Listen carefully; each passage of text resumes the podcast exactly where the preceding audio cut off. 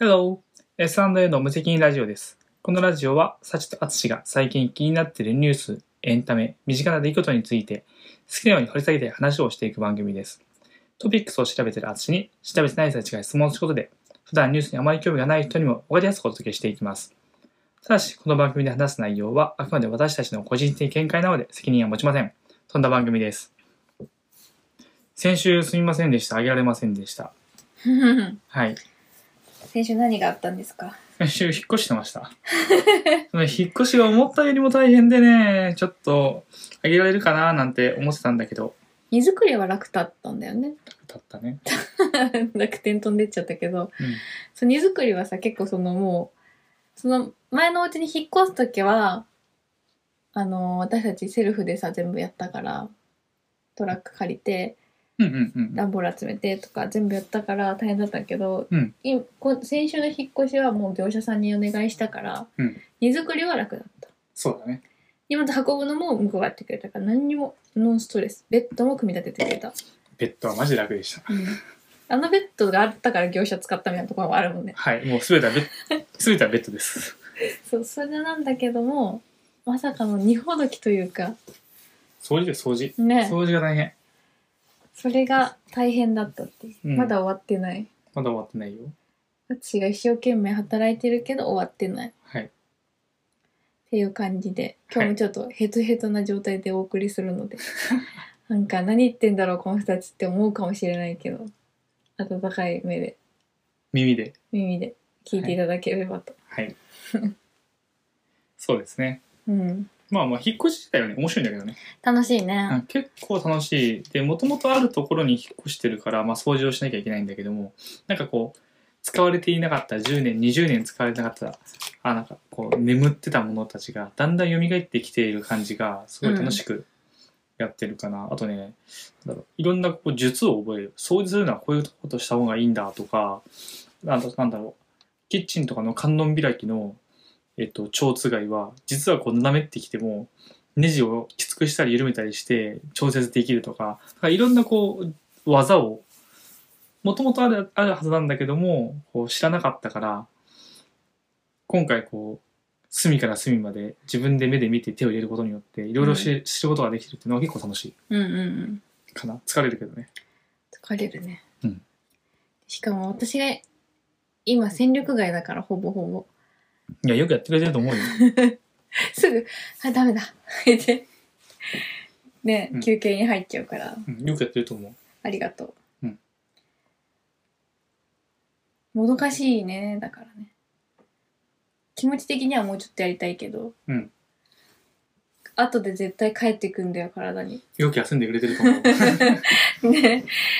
やべえとか言って、ちょっと一回ダメだ、横になろうとか言って。横になるとこもなかったから大変だったよね、最初に。そうだねどうしよう、休めないみたベいなッドの端っこの方で横に なる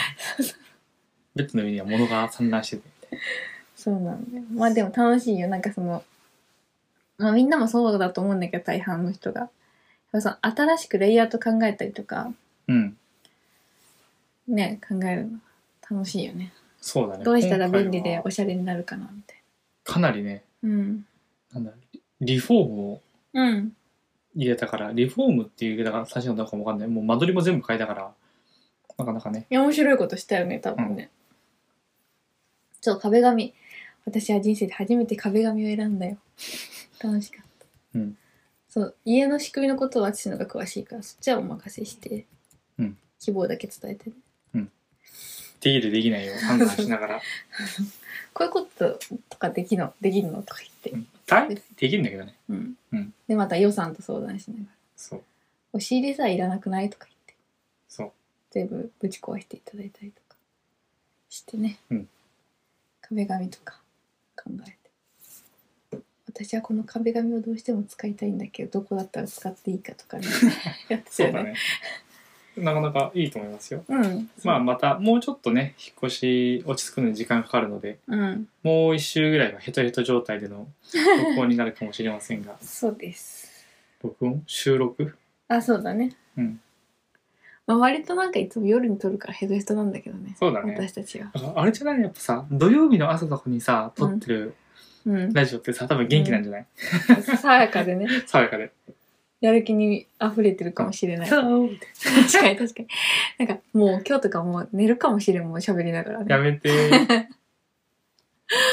まあそんな感じで。まあ、とはいえなんだけど、やっぱり1週間あいうん空いたこともあり、うん。とこうトピックスはいろいろあるんですわ話したいことみたいな私引っ越しに関連してさこれにちょっと物申すことある。物申すことある、うんはい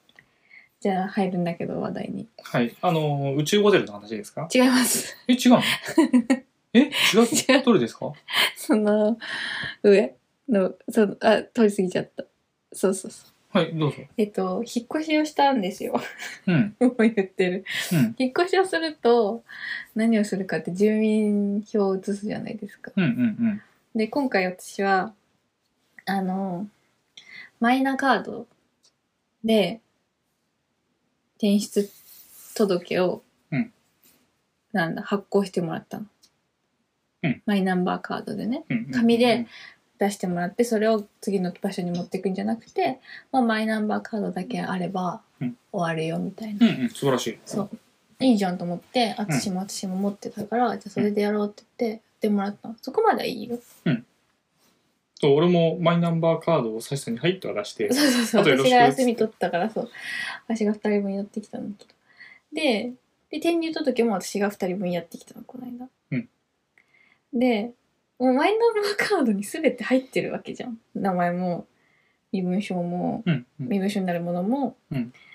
えっ、とその転出のデートもデータも、うんなのにそのえこれ言ったらどこの地域に引っ越したかバレるとかないよね あのなんかマイナンバーカードに全部入ってるはずなのにがっつり普通の人がマイナンバーカード使ってなくても出す紙みたいなの記入しなきゃいけなくて受付であたおかですねこれ一枚ピッてやったら終わりじゃないんですかみ たいな気持ちなんだけど、だって書くのもさ、えっと、前の住所新しい住所しかも本籍でしょあと移動した人え入ってるねの名前データねそうそうそう入ってるじゃん全部、うんえ何この無駄な時間みたいな、うん気持ちでうん書いて、うん出して総務省聞いてますか、マイナンバーカードで出す意味あんのこれみたいなうん、なんか時間短縮のためとかかと思ってたので厚労省かマイナンバーカードいや違う物自体は総務省の気がするけど保険そ証うそ関れは連保に険証のなニュるースからだから厚労省ね私がか見てるのなるほどそうでおかしいなって言って聞いてますか総務省 もう待ち時間も長いしさ淳に愚痴 LINE なんか、うんなんか書かされたんだけどみたい何のためのピアノなでも多分進んでる行え進んでる行政うんは多分機会があるんだと思うその転出届出した時に言われたのその機会があるからうんこをねかざしてもらってあの暗証番号設定してるじゃんうんそれでやってもらったらなんか出てくるからそれでやってくださいみたいななるほってど言われてたのうだんうん私は機械を探してたんだけど、うんない 見つからなくて見つからないし受付のお姉さんに聞いたらうんうん「あ転入届出したいんですけど」みたいな、うんマイナンバーカードで「ああじゃあこれ書いてください」って言われてその書類だったっけうんおかしな話だなと思ってうんなるほど、そうだから私はその今地域バレるかなって言ったの うんもしかしたら私たちの住んでる住み住み始めたところだけ遅れててっうん、ていうパターンの可能性もあるなと思残って念ながらうん書いてあるけど市役所のこれ本庁舎に今日できた気がするねうんうん、そうだね大きいとこしかまだ導入してない可能う性ん、これ本庁舎はねマイナンバーカードを使った転入転出届できますって書いてあるわいやー市役所行かないよねそうだねもうこれで私たちが大きい市に引っ越したんだなって思ったと思うんだけまあそうです ねどね大きいよ 市としてははい大きいところですねもう大体絞られてきてもうだ、大体わかるラジオずっと聞いてる人はさ、うんあまあそうだあねそうなのねってう思う、思う大丈夫広いから我々の住んでる市めちゃめちゃ広いから、うんそう特定はされないと思されうないと思いますよあの住居のね、はい特定には至らないと思うんですけど、はいそうだねすんごい時間かかりそうだね、この家をこの家というか住んでる地域特定するのもすんげえ時間かかりそそううだねそうだね広すぎちゃって、うんまあそんなこんなで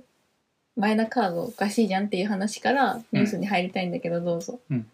ああ、ああ、そうそういうこここからニュースとの今一瞬ね、厚労省の話をしたんだけど、ああ、なるほどねと。あの、マイナ保険証って結構話題になってるじゃないですか。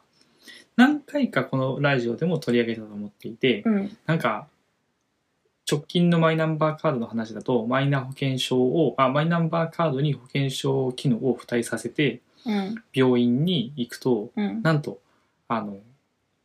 普そその場で支払うんう金額よりも高くなると。そうそう普通のう保ん険普証持通の保って険証る人をよ持りっている人よりも高くなるって、た高いお金を払わなきゃいけないっていうので意味わかんないじゃんっていう。そう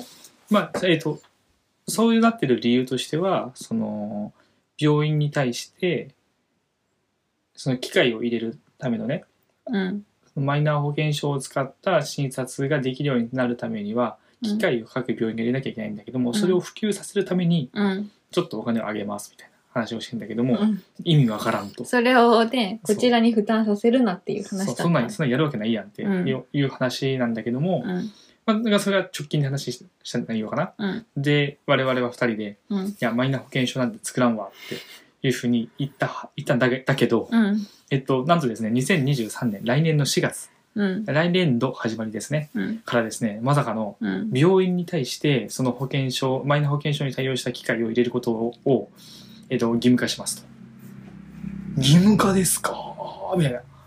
感じをなるほどねこっちが、こっち側じゃなくて利用者側じゃなくてあ、病そう院そうそう、側ね病院、病院。そう。だから病院に対しては、その、なんだ、入れるため、機械を入れるための補助金は、一応初期投資の補助を拡充するとは言っているんだけれども、うんどこまで広がるんでしょうね。まあ、一応義務化なんで、えっと、うん各病院がやるんだと思うんだけども、この病院に対してもね、どこまでねやるんだろうね。クリニックとかさ、ちっちゃなクリニックもやるのか、総合病院だけにするのかは、なんとも書いてないけども、一応、えっと、医療機関とか薬局とか、そのマイナ保険証を提示す、保険証を提示するところに関しては、まあ、義務化になるんじゃないのかなっていうふうには見受けられます。うんすごく早口だねうん。ゆっくり喋ろうんうん、う。っていう感じかな。うんちなみに、そのマイナ保険証を使える病院うんでこれから義務化しますよっていうのが来年の4月だからうんもう何ヶ月あと8ヶ月くらいかな今うん6月だから8ヶ月、違うか6足す4 6たす40ヶ月はいじゃあ10ヶ月後10ヶ月後までに全病院に入れるっていうふうに言ってんだけどうん今どんだけ入ってるかっていうとうん2割なの、えちなみにそもそもさ、うん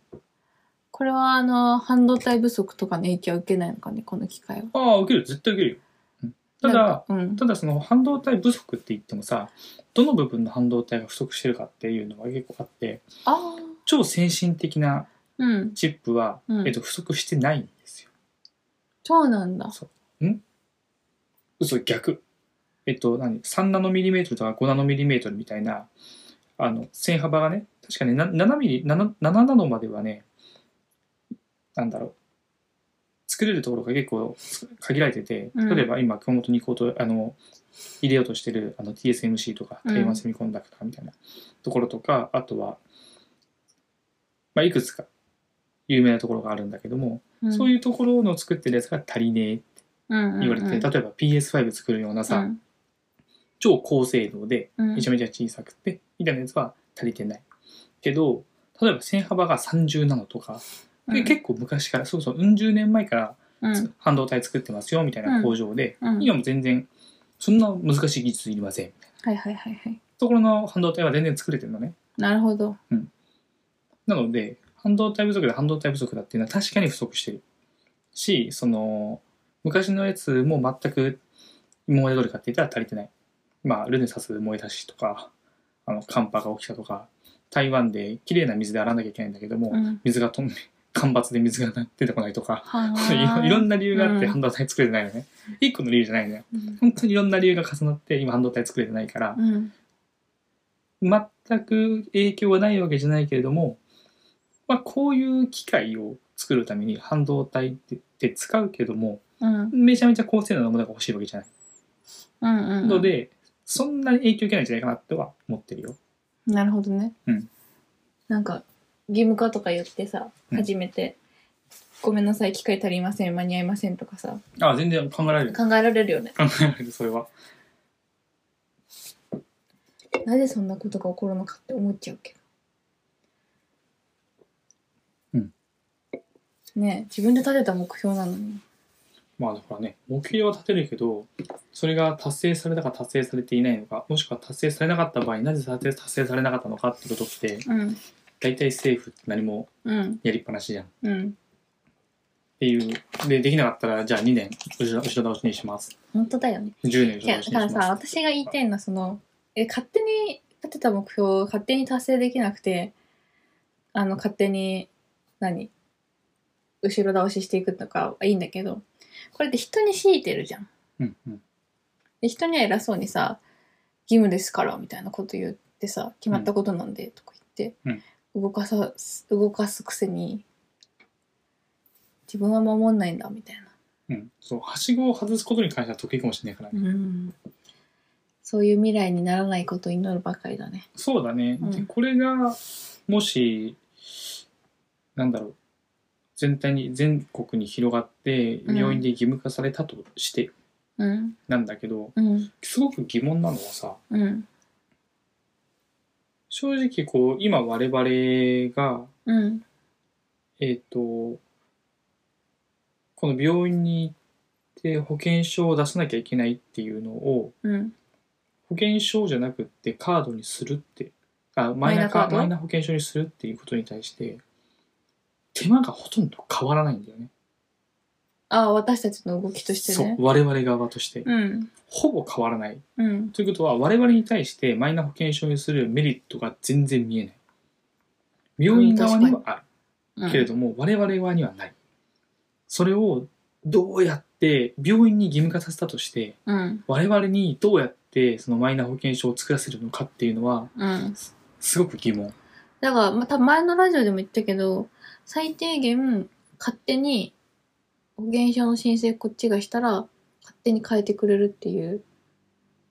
のはし必要かなって思うけど。ああなるほどね会社変えましたうんでそしたらさ健康保険組合だっけうんうんもう変わったりするし、うんうん例えばうちの母もこの間仕事辞めましたみたいな感じでじゃあ国保に変わりますみたいなそれもさ国保に変わるとわざわざその市役所なり区役所なり行って申請してそこでなんか紙のペラペラのさ保険証をもらうんだけど、うんうん仮のやつとかねもらってねじゃああれ本物なんだけえそうなのどうん後で来るんじゃないんだ私の時だけかえなんかそう私も一緒に国保だった時あるんだけどそうなんかペラペラだった気がするでまたそれをさじゃあ会社に入りましたよってなったら返して、うんねわざわざその役所にまあ郵送でも大丈夫だけど確かにねその都度違うカードがねそうそう表になきゃいけないっていうのはめんどくさいとそうそれがな、うんその手間がないですよみたいなちゃんとその健康組合ごとにうんうんやってれば別にこうわざわざ行政に何か登録し直さなくても把握できてますようちはみたいな状態にしてくれるんだったらいい今一つね一つありでありかもしれませんねその手続きめんどくさいからねそううんでもそれがマイナ保険証にすることによって会社間で交換すればいいだけだったものがじゃああの役所にも届け出てくださいあさらにねそうそうそうそうあーありそうありそう今までだったら会社とえ株式会社と株式会社の転職だったらうん基本的には社保に入るからうん違う建国ふあだから前の会社辞める時に保険証を返して、うんで次の会社入った時に保険証もらって、うんっていうのを全部総務とかがやってくれるじゃん。そうだね。で 楽ちんじゃないそれうんうん。それをね連動して勝手に分かってくれればいいけどプラスで自分であの役所にこういうシート出さなきゃいけないんですよとかなったら絶対に作んない、作んないね。うん、 手間増えてそれは作んるないわ。ねそう手間増えるね。今でさえなんか面倒くさいなって思ってるからうん。なるべく国保にはなりたくないなって思ってるんだけどうん。面倒くさいからねだかそうだね。らそういうのはさいもう最低レベルそこはもうできてるよねねえって聞きたいそうだでねき。てると思いたいけどね。えだからできてないんだったらやらないよね。うん。やらない。やりません。あ、私たちが登録しないってもこう我と々はしません。あの、マイナ保険証っていう制度をうん始めないよねってことじゃなくてね。ああ、うん。言ってるのは我々側のこうんの話をしていて、まあ、政府側が何を考えてたのかわからないけども、これはわからないですね。もうちょっとちゃんと、うん。あの、病院側に対するメリットとか、我々が我々側に対するメリットとか、まあ、もしかしたら国会の論議の中で話をしてるのかもしれないけれども、あ伝わってはこないので、うん、まあ、してほしいなって感じですね。そうだね。うん。カードが1枚で、まあ、免許証にもなるって話だからさ、うん持ち歩く身分証明書的なカードが1枚で済むっていうのは、ありがてえことですよ。ね、楽な反面でも落としたら終わりっていう、まあ、そこに対するあのセキュリティはまた別で管理するのかもしれないけどね。まあほら、なんだろう、例えばさ、免許証ってさ、我々は18歳以上になって、うん講習を受けてやっと免許証って手に入るけど、幼稚園とか小学生とかってさ、えっ、と、身分証を持たな持てないじゃん。もうん持たないじゃん、そもそうも。ん、それがマイ私ナパンスポバートー、持ってた、それがマイナンバーカードを持つことによって、うんうんずっと小さい頃からそれを持っていると。うんで、そのマイナンバーカード自体は、じゃあ例えば5年に1回顔写真だけ交換しましょうか、みたういんうなんうん話にしておく。今も期限ついてるもんねえあれついてるよ確かに手書きで書いてるわ。そうなんであれ手書きなんだろうね。手書きだっけ手書き。それは覚えてないけ目どの前で手書きで書いてくださいって言われて、俺手書きで書いた記憶あるもん。期限を期限を。それはあれ私と作ってるシステム違うから違うのかもしわかんないけど。作った時に、うんじゃあこれで書いてくださいって言われて、目の前で俺ペンで書いたよ。油性ペンで。れない謎だねだからもし今俺がすいや作り直したいなと思ったら、あの、何あの、除光液とかでシュシュシュって して、書き直したらいいかもしれないね。うんでもそこはもう期限切れですって出るかもしんないけど出ねるかもしれないけどうね。んさすがにそう。で、えっ、と、あまあ、何が言いたいかって、その、免許証を交付する必要もなくなるとかだったらいいなと思って、うんそのマイナンバーカードを持っているから、うん免許の、その免許センターに行って合格しました。うんじゃあ、ここにかざしてください。ピーって言って。あなたのところにはこれが登録されました。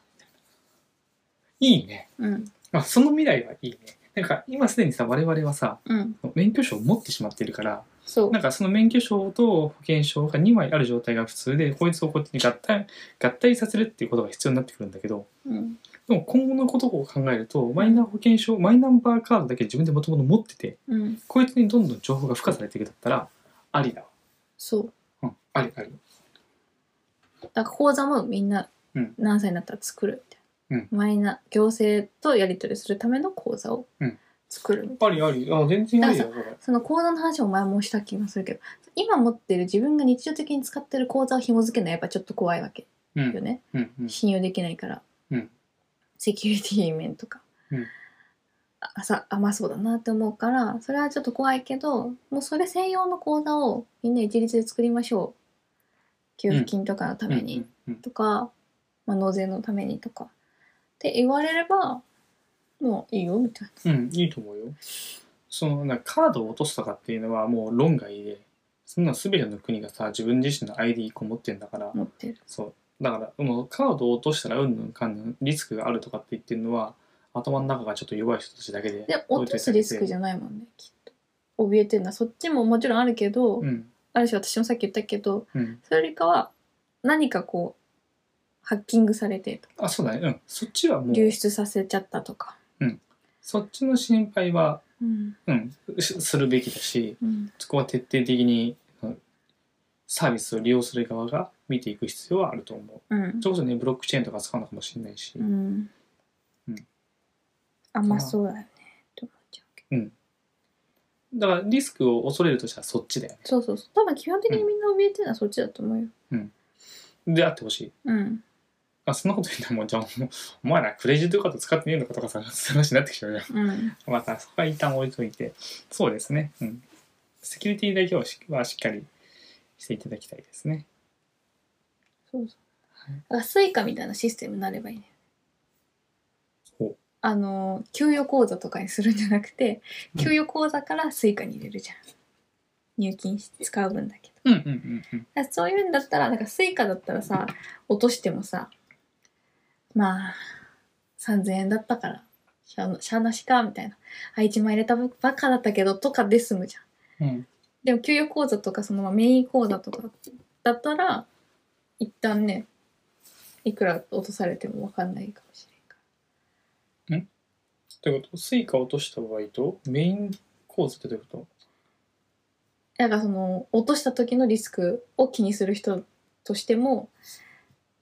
それ専用のだから何チャージするタイプの口座とかとうんうん。口座じゃないかなんかカードみたいにすればいいんじゃないマイナンバーカードの中にうんお金をチャージするってことうーんそうイメージはほうほうほう。でそこに行政からも入金できたり引き落としたりできるようなペイペイとかみたいなさシステムにしたら、まあ、ペイペイちょっとクレジットカード紐づいちゃってるから無限に使えちゃう人いるけどうん。とかの方が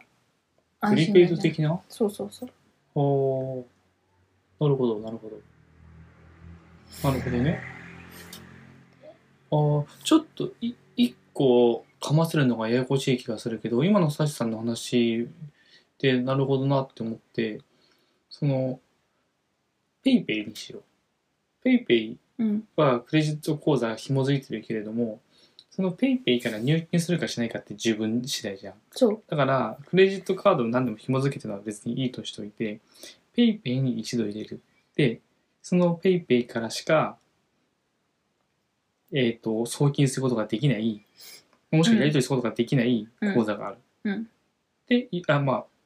送、送りぞ送り先があるってことにしよう。うん今のこれを完全にマイナンバーカードと納税するための国っていううん2つにした場合に、うんマイナンバーカードっていうマイナンバーアプリっていうものがあうり、んそれが PayPay なうんうんそれを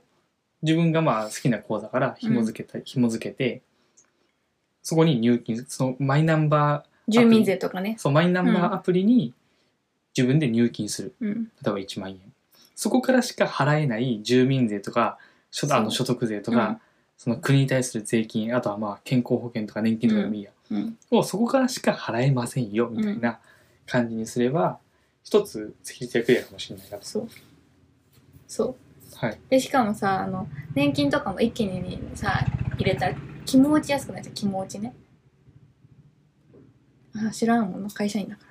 年金って1年分とかうんを1ヶ月毎月払うんじゃなくて1年分前先に全部払いますとかすると、うん気持ちやすくなへるえでも本当に気持ち多分消費税分も引かれてないあ消費税かかってないけどあのだから10%も引かれてないんだけどえ大きいじえ違うそんなにそんなにへあの割引率は高くないよっていうなんかやゃん10%って大きくないじゃ10%もないよっていうことうん1年分払っても、うん多分10%も安くなってないとは思うんだけどっていうわかんないわかんない10%だったら大きい10%じゃないって言ったらじゃあ9%でも結構大きいなって思っちゃった話あーじゃあ多分、 1%とかだっいたくらすごい小さいなと思うけどうん3%からは結構いいだってなんだろうそのと何いくらパーなんだいくらいくらいくらぐらいかわかんないけど今なんだろうえ年金、年金うん、年金ってじゃあ例えば月に1万6000円ぐ1らい万6000円 OK じゃあ1万6000円で12かけたらさもうそれで20万じゃん20万の10%だったら2万円じゃんあそんなにないな多分10円単位だと思ういやいやそれいやそれそれ10%じゃない方がいいわうん0.00そうそうそうそうそういうレあベルれだあと思うの何えっと今の日本の銀行銀行の金利レベルだよそれに0.0002%なんとかかだ気持ちほんとその引ぐいてらきましたよみたいな、そんぐらい引かれるんだけど、うんだからそのだからマイナー口座的なうんとかから住民税払ったらじゃあわかんないけどドン・キホーテじゃないけど発数引いときますよみたいなそれはうん日本人好きかもしれなうい。んそうそうそうそうあわかるわか る。その微妙なお得感は結構好きだと思う。なんか手間も省けるじゃんその住民税って私は、あの結構払ってる時期とかあるんだけどうん。あのコンビニとかにさ払いに行かなきゃいけないわけまあ口座引き落としもできんだけど、うんうん登録したらめんどくさいから前の情報とか引き継いでくれないし、まあそうそんな感じでそういうふうに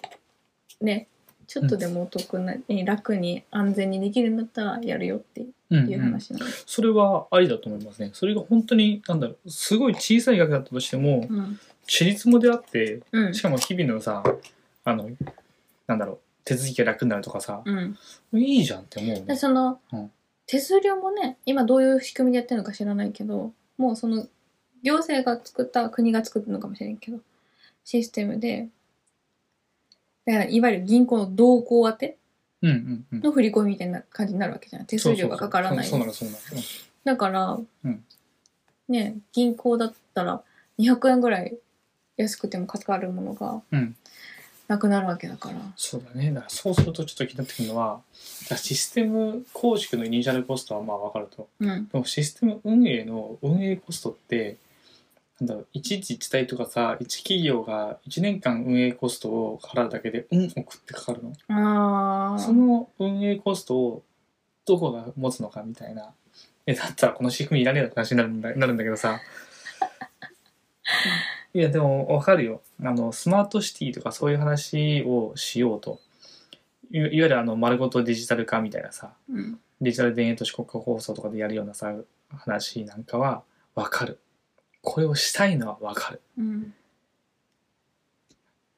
現実的なのかなちょっとわかんないな、今の話聞いてると。やりたいことはすごくでも口座も紐付けたいわけでしょ、うん、そうやりたいことはすごくわかるし理想的であるんだけどなんか、うん、絵に描いた文字のような気がしないでもないなでもあれはみたいよな印刷代は。いやそれはもう今でも動かせてくれって話ですよ そんなのデジタルで PDF でペッて印刷して写真撮って PDF 化してこいでいいんだよもうそんなん、印刷代とうん封筒代とあ切まあ手ね代、郵送代か。うん、でそれに対する人件費とかねそう。なくなるしそでうじゃあそこに A- AIOCR とか入れて入れてさ、うんそのままこう何 PDF でもいいし写真でもいい JPEG でもいいや写真送ったら全部読み込んでスキャンしてくれてさ文字ベースにしてうくんれうて、んうん。みたいな感じだったらありだね今ちょっとずつそれやろうとしてんだよね一応今回ねあの全自治体さん、はい、あの基礎自治体さんも広域自治体さんも今ヒーヒー言ってるかもしれませんが、はい、そうだよ。そしたら一人に4630万振り込むこともうんなくなるなくなるなくなるよね。 4630万 ね、どうすんでしょうね田口翔どうすんでしょうね彼はもうなんかいいんじゃない覚悟してたというかさ。うんいやイケイケだなあの子まで、うん。あの子とか言っちゃったけど、うん問題は、問題というかね、弁護士と、その、はし、借り、代わりに払った銀行うんなんだっけ決済業者だっけうんどうなるからね。うん。大損じゃん。どうすんでしょうね、大損まではいかないか。追いかけるでしょうん。まあそんな話、マイナ、マイナ保険証は。うマイナ保険証はね今のままじゃ絶対普及しないよ。しない頑張ってくれマジでいいいいシステム作ってくれやるんだったらね、うん。うん、やるんだったら本当にいいものが欲しいそんな感じほいうーん。うーん。じゃあホテルの話するか、さっきちらっと出したもんね。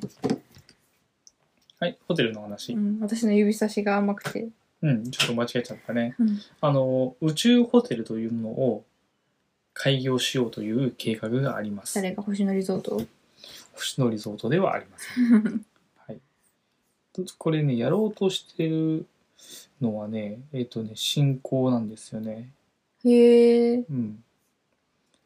えーとボねイジャー、あ、違うわ。そう、あの、宇宙ホテルのデザインを事業としているのが、あのオービタルアセンブリっていうところの会社。うん。で、えっ、と、まあ、それと別の会社と一緒にうん。やろうぜって、観光向けの宇宙ステーション作ろうぜっていう目標を作ったとうん。いう話。で、ステーションの名前はボイジャーステーションという名前で、収容人数400人みたいなね、へえ。ことを考えているうんうん。らしいよ。おお、いいじゃん、いいじゃん、みたいな。うん。宇宙ステーションですよ。あ宇宙ホテルですよ。うん。だからその建物の中に入っちゃえばうん酸素もあるし、あ、そうそうそうそうだよね。そう、あのーかんない。 ISS みたいなもんうんうんうん。 ISS みたいなもんで、えーそれを、まあ、ホテルホテル用として今 ISS って何人とかしか入れないけれどもそれをたくさんくっつけうてん400人の乗れるようにすると。でしかもですねこれ形が面白くってうん。多分だけどこれね回ってんだよ観覧ず車っみたとい。そう観覧車みたいなやつで真ん中に軸があってうん。そこから十字架に真ん中の軸からうん。十字架にこうツールみたいなのが棒が入っててうん。それをぐるっと覆いか覆うような形でその観覧車のカゴの部分ねうん。そのカゴの部分がぐるーっと丸くくっついててそこにホテルとしての客室があるみたいうん。うなんイメージなのねうん。多分だけどこれは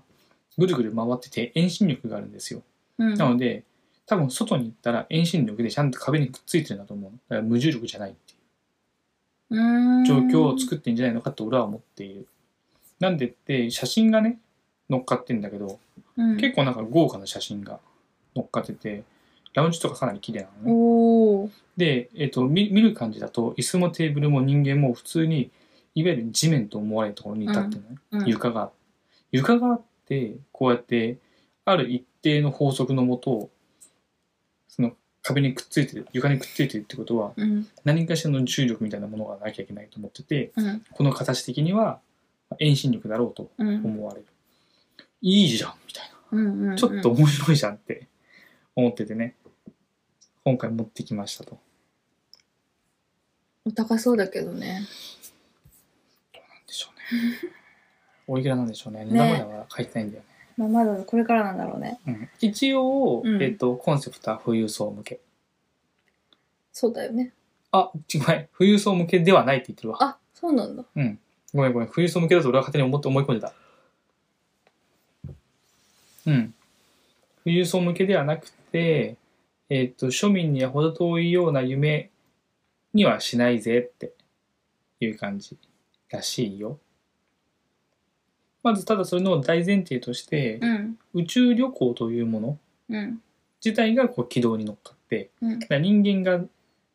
安価に結構気軽に宇宙まで行けると、うんいうことができれば、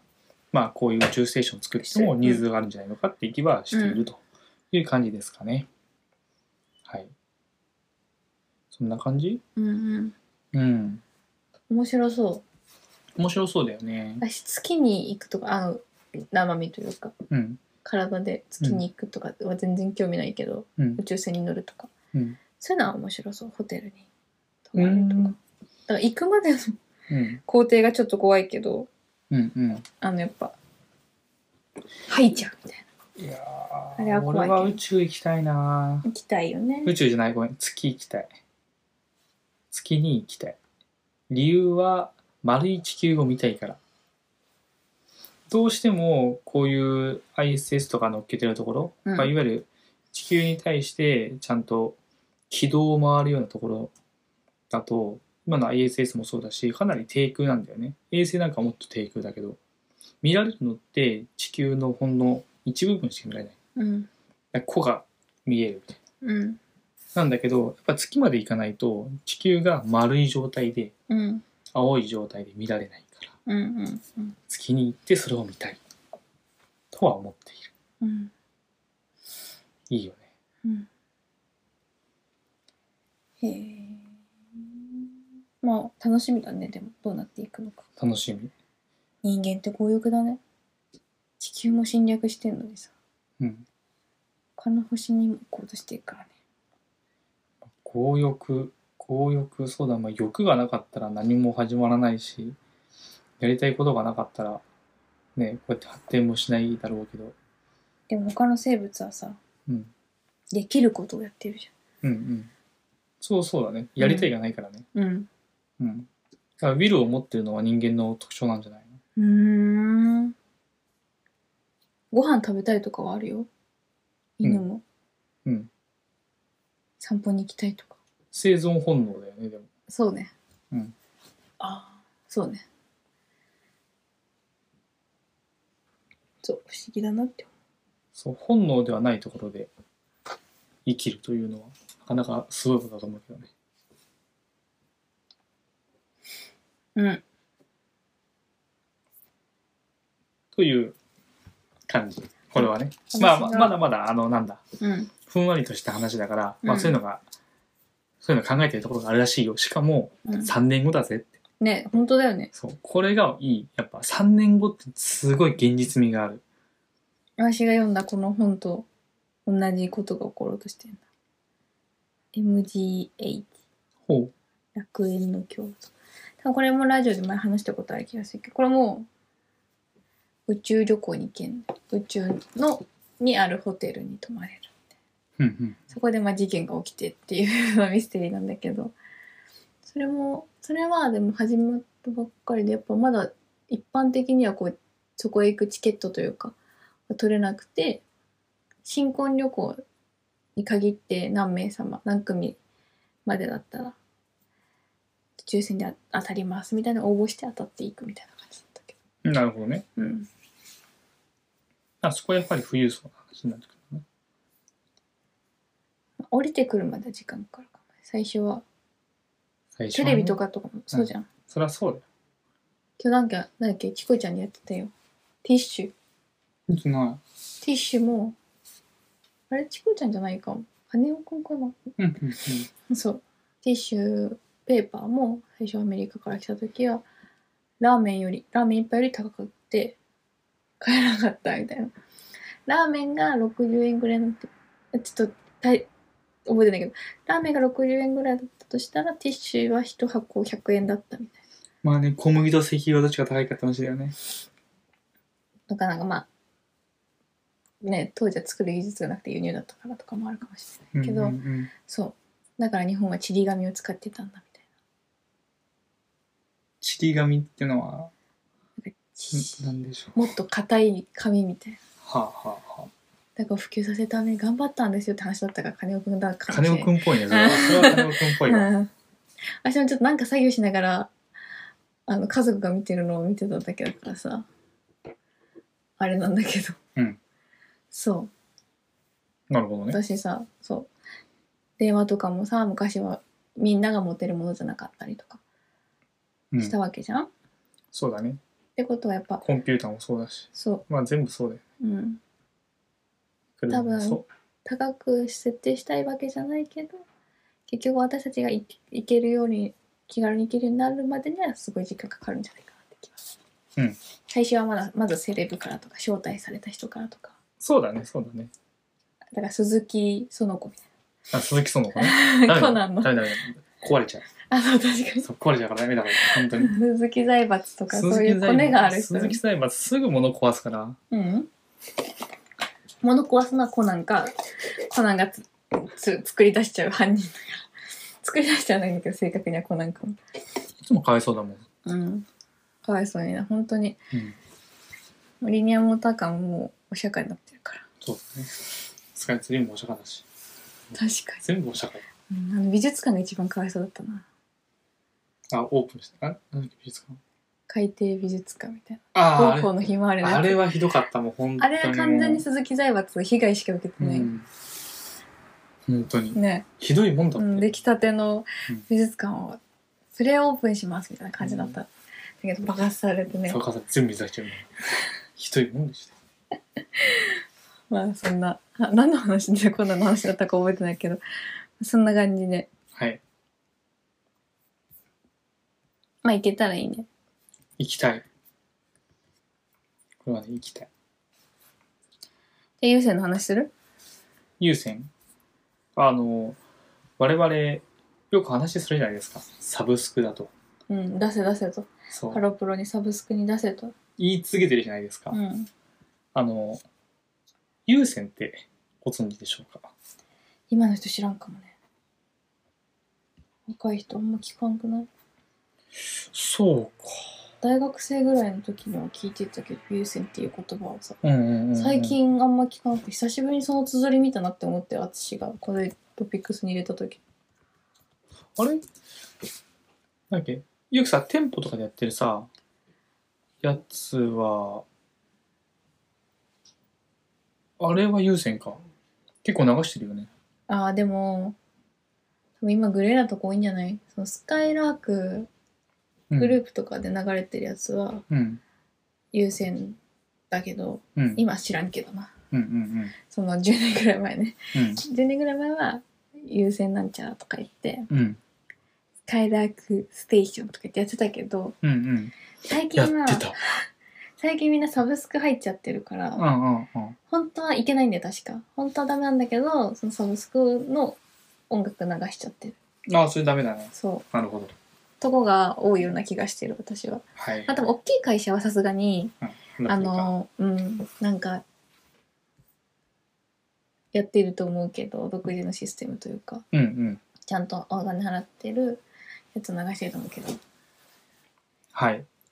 あの、優先、なんでみんな聞いたことないかっていうと、あの、まあ、飲食店とか美容室とか店舗向けのサービスうんを提供してから、してたからなんだけどあね。そうなのもともと一般人向けじゃないってまあ、こと一般人向け、一般人向けじゃありません。うんうんなまあ、そういうことをやっていた会社なんだけども、うんまあ、今、サシさんが全部説明してくれた通りで、音楽を配信するサービスを提供してたのね、優先中のは。うんで、それが、サブスクに乗り出しますってと。はといういことは、使える楽曲がめっちゃ多いはずなの。はいが、あの、サブスク出しますとうんいうことで、今まで全然こう自分の、なんだろう、音楽を配信するためだけに作られた最近の例えば Spotify とか、うんえー、Amazon Music とかもそうかもしれないが、そういうところって、いろんなこう今すでにある音楽たちを自分で使わせてくださいって言って新規でうんいろんなところと多分契約をして、うんいワン再生いくらみたいな感じでうんサービスに登録してもらうってことをしてるはずうんなんだけど、優先はすでにいろんなとことネットワークを持って、特に日本に関して言うのであれば、うん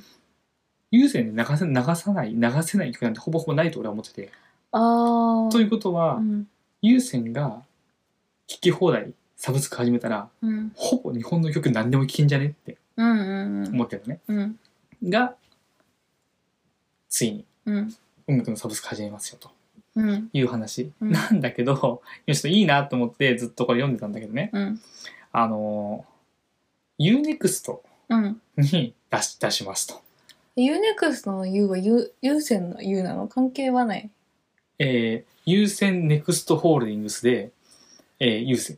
ユーネクストです、あじゃあ同じ会社なんあ、だそうです。親会社です。親会社が優先で、子会社が優先、あ、ユーネクス知らんかったはい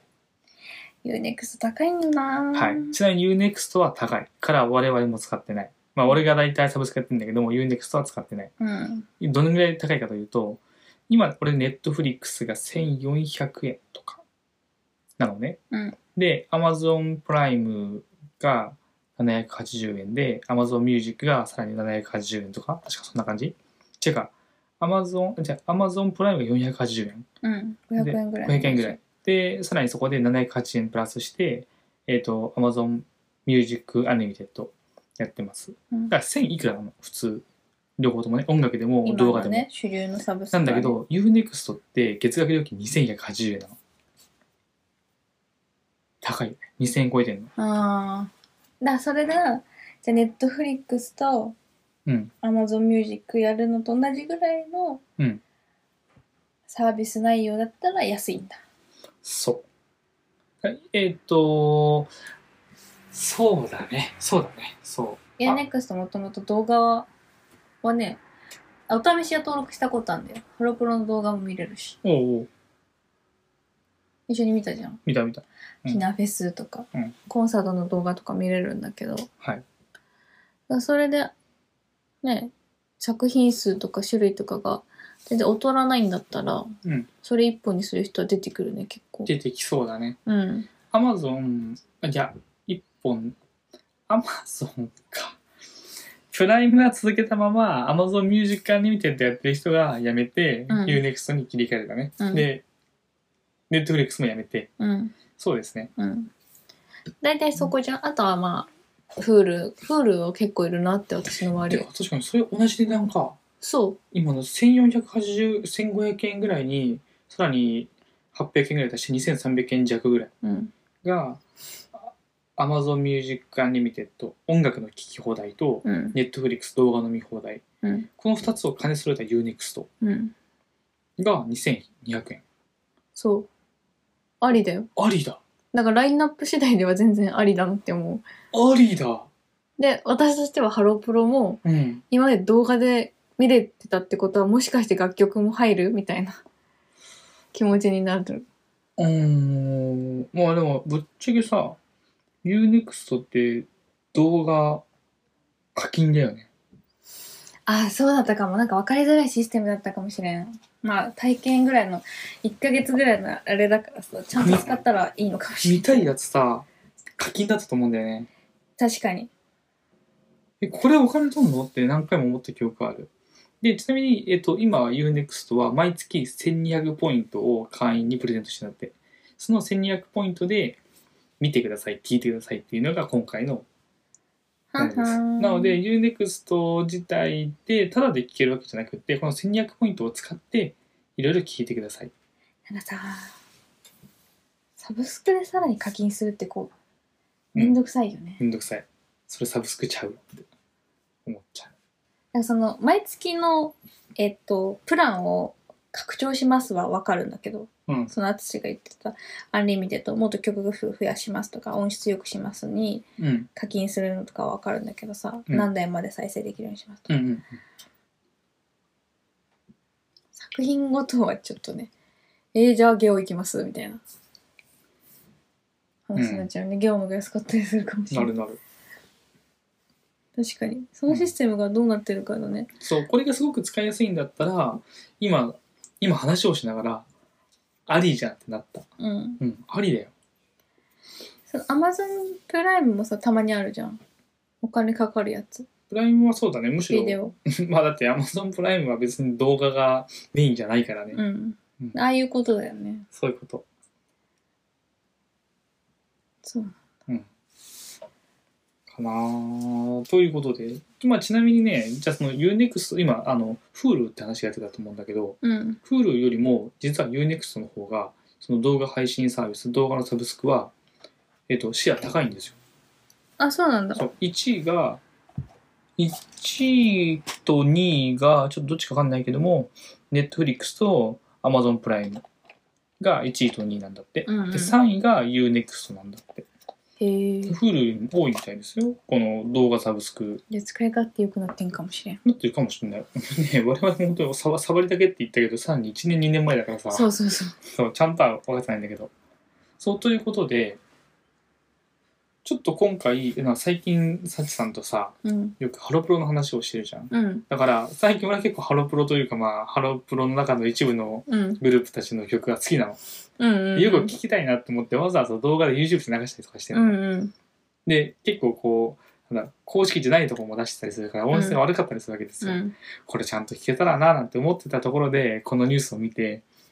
あり ちゃん多分ユースになったらハロプロ流せるじゃんとかと思っちゃったのは確かにあります、ねジャニーズとかも聞けるかもしれかもしれないということですだからラインナップちょっと動画のラインナップもそうだしない。うん。音楽のラインナップもうん。もうそろそろ出してくれたらありがたいなって思ってます、ちなみにこれただねえっと、最初の始まりは結構先でしてサービス開始は2023年目とえなので2023年中なので1年以上は先かな準って、備中なんだ。そう1年以上先かなって感じ、まあ、もうちょっとねこまのあ、じゃあ、辺うで、ん、変なケチケチしたうん課金システムだけはやめていただいて、やめていただいて、だから逆にだから2500円ぐらいになってもいいよね。そのおいいいいいいアマプラとネットフリックスに勝てるうんものを中に入れ込んでくれるんだったら、そんぐらいだったら全然。うんだって3000円ぐらい払ってるわけだからね。そうだねちなみにこの UNEXT が今もそうなのかわかんないけども UNEXT のすごいところであの他のサブスクと違ってアダルトビデオ系がうん見られるんですよ、へえ。この UNEXT でしかもそのどういうものか俺実際使ってないからわかんないなんか、うん。そういう記事を読んだから、そうなんだと思ったんだけど、この UNEXT っていうのは、そのアダルトビデオに出てくれる女優さんたちも、うん。どっかでやってるやつを持ってくるってこともするらしいんだけど、メインは自社で抱えてるの。ちゃんと。こう自社でビデオビデオ作ってるはーの。すっげえちゃんとしてる。あ、じゃあの、いろんなところのものが見れるんじゃなくて、それもある。ああ。け、ど、ちゃんと自社の女優さんたちを自分たちで抱えていく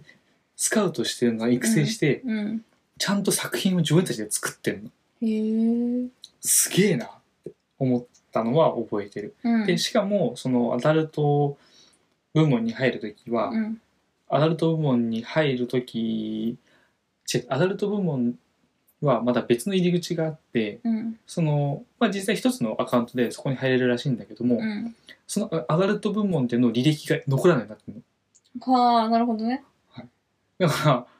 ら、何家の中で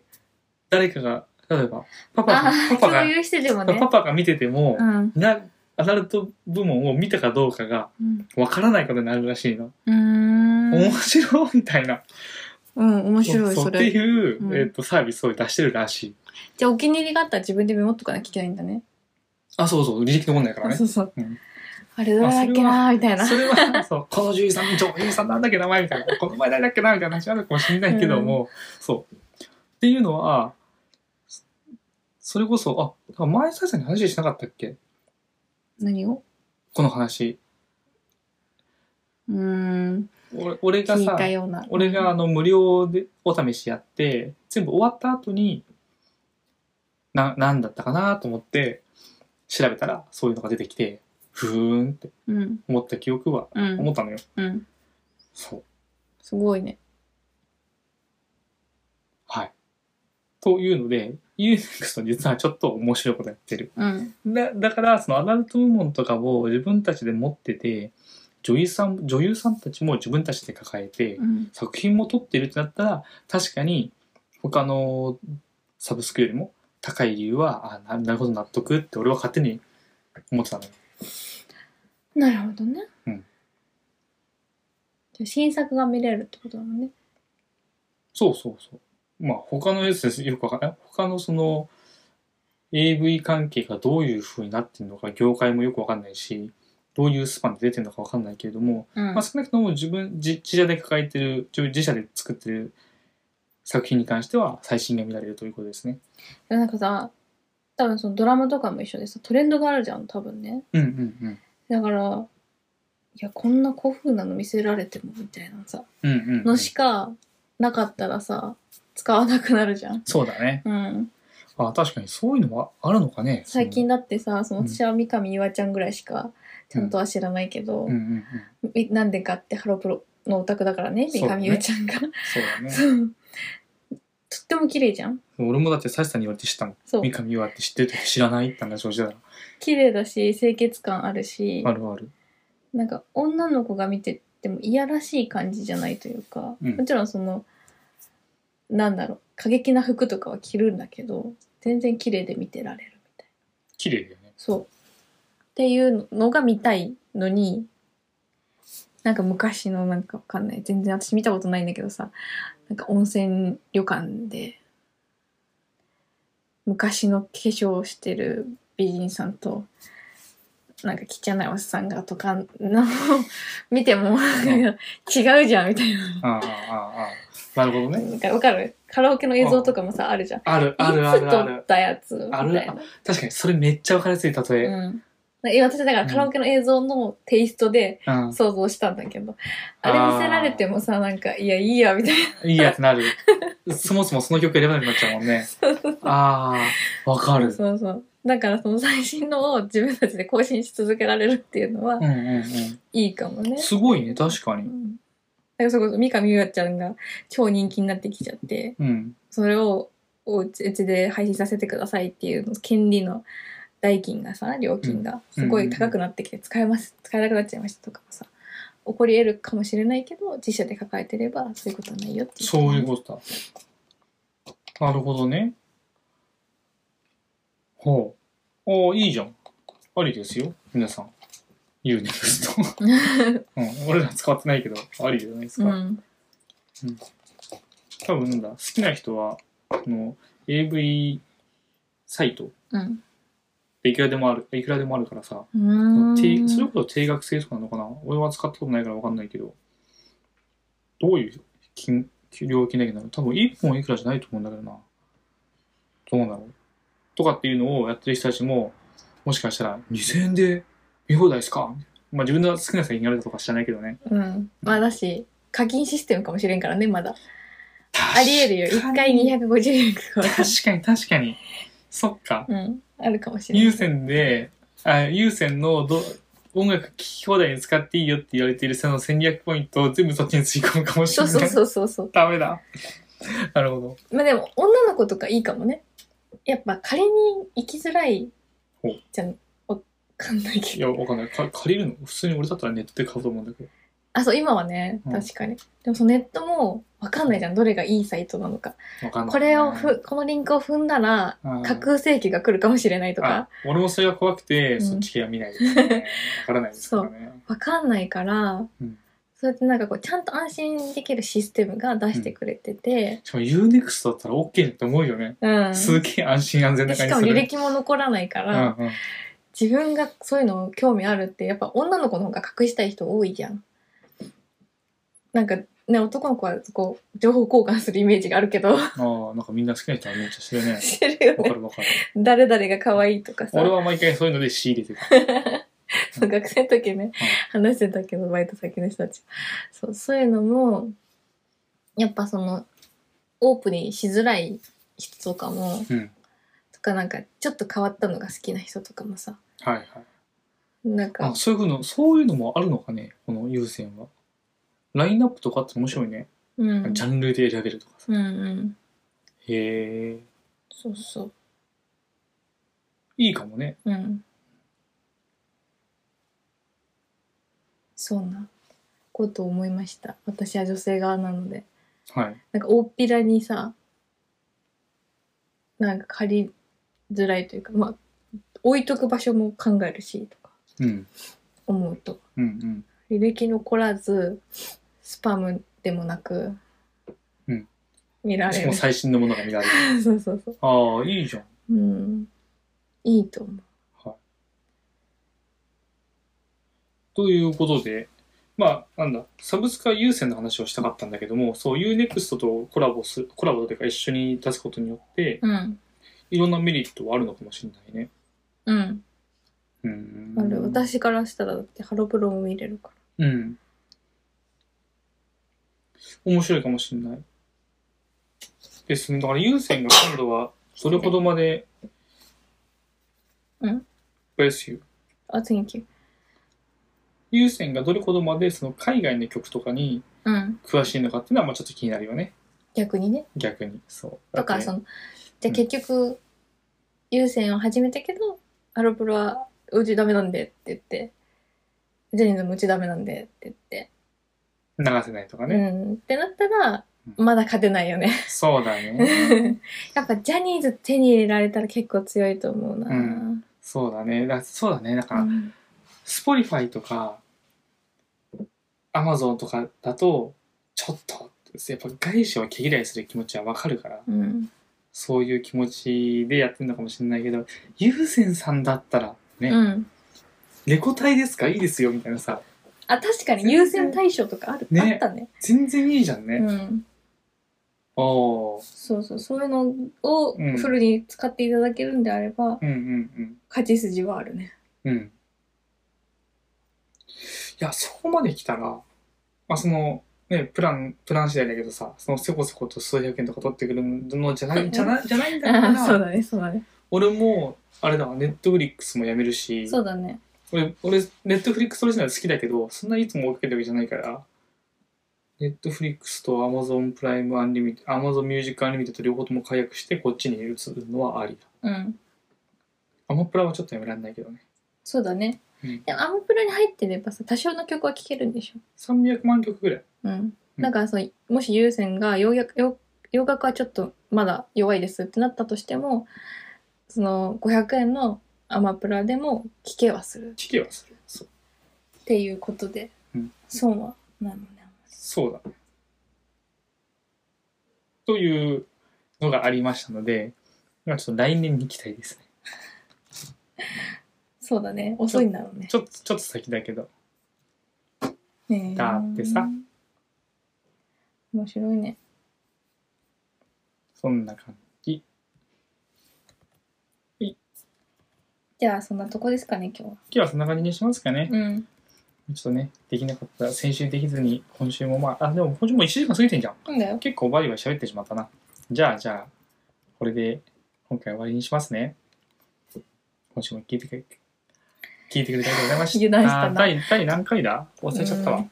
88とかかな。末広がり。末広がりず。はい。じゃあ、これで終わり最にし近さ、なんか、うんチャンネル登録者数がちょっと、うん。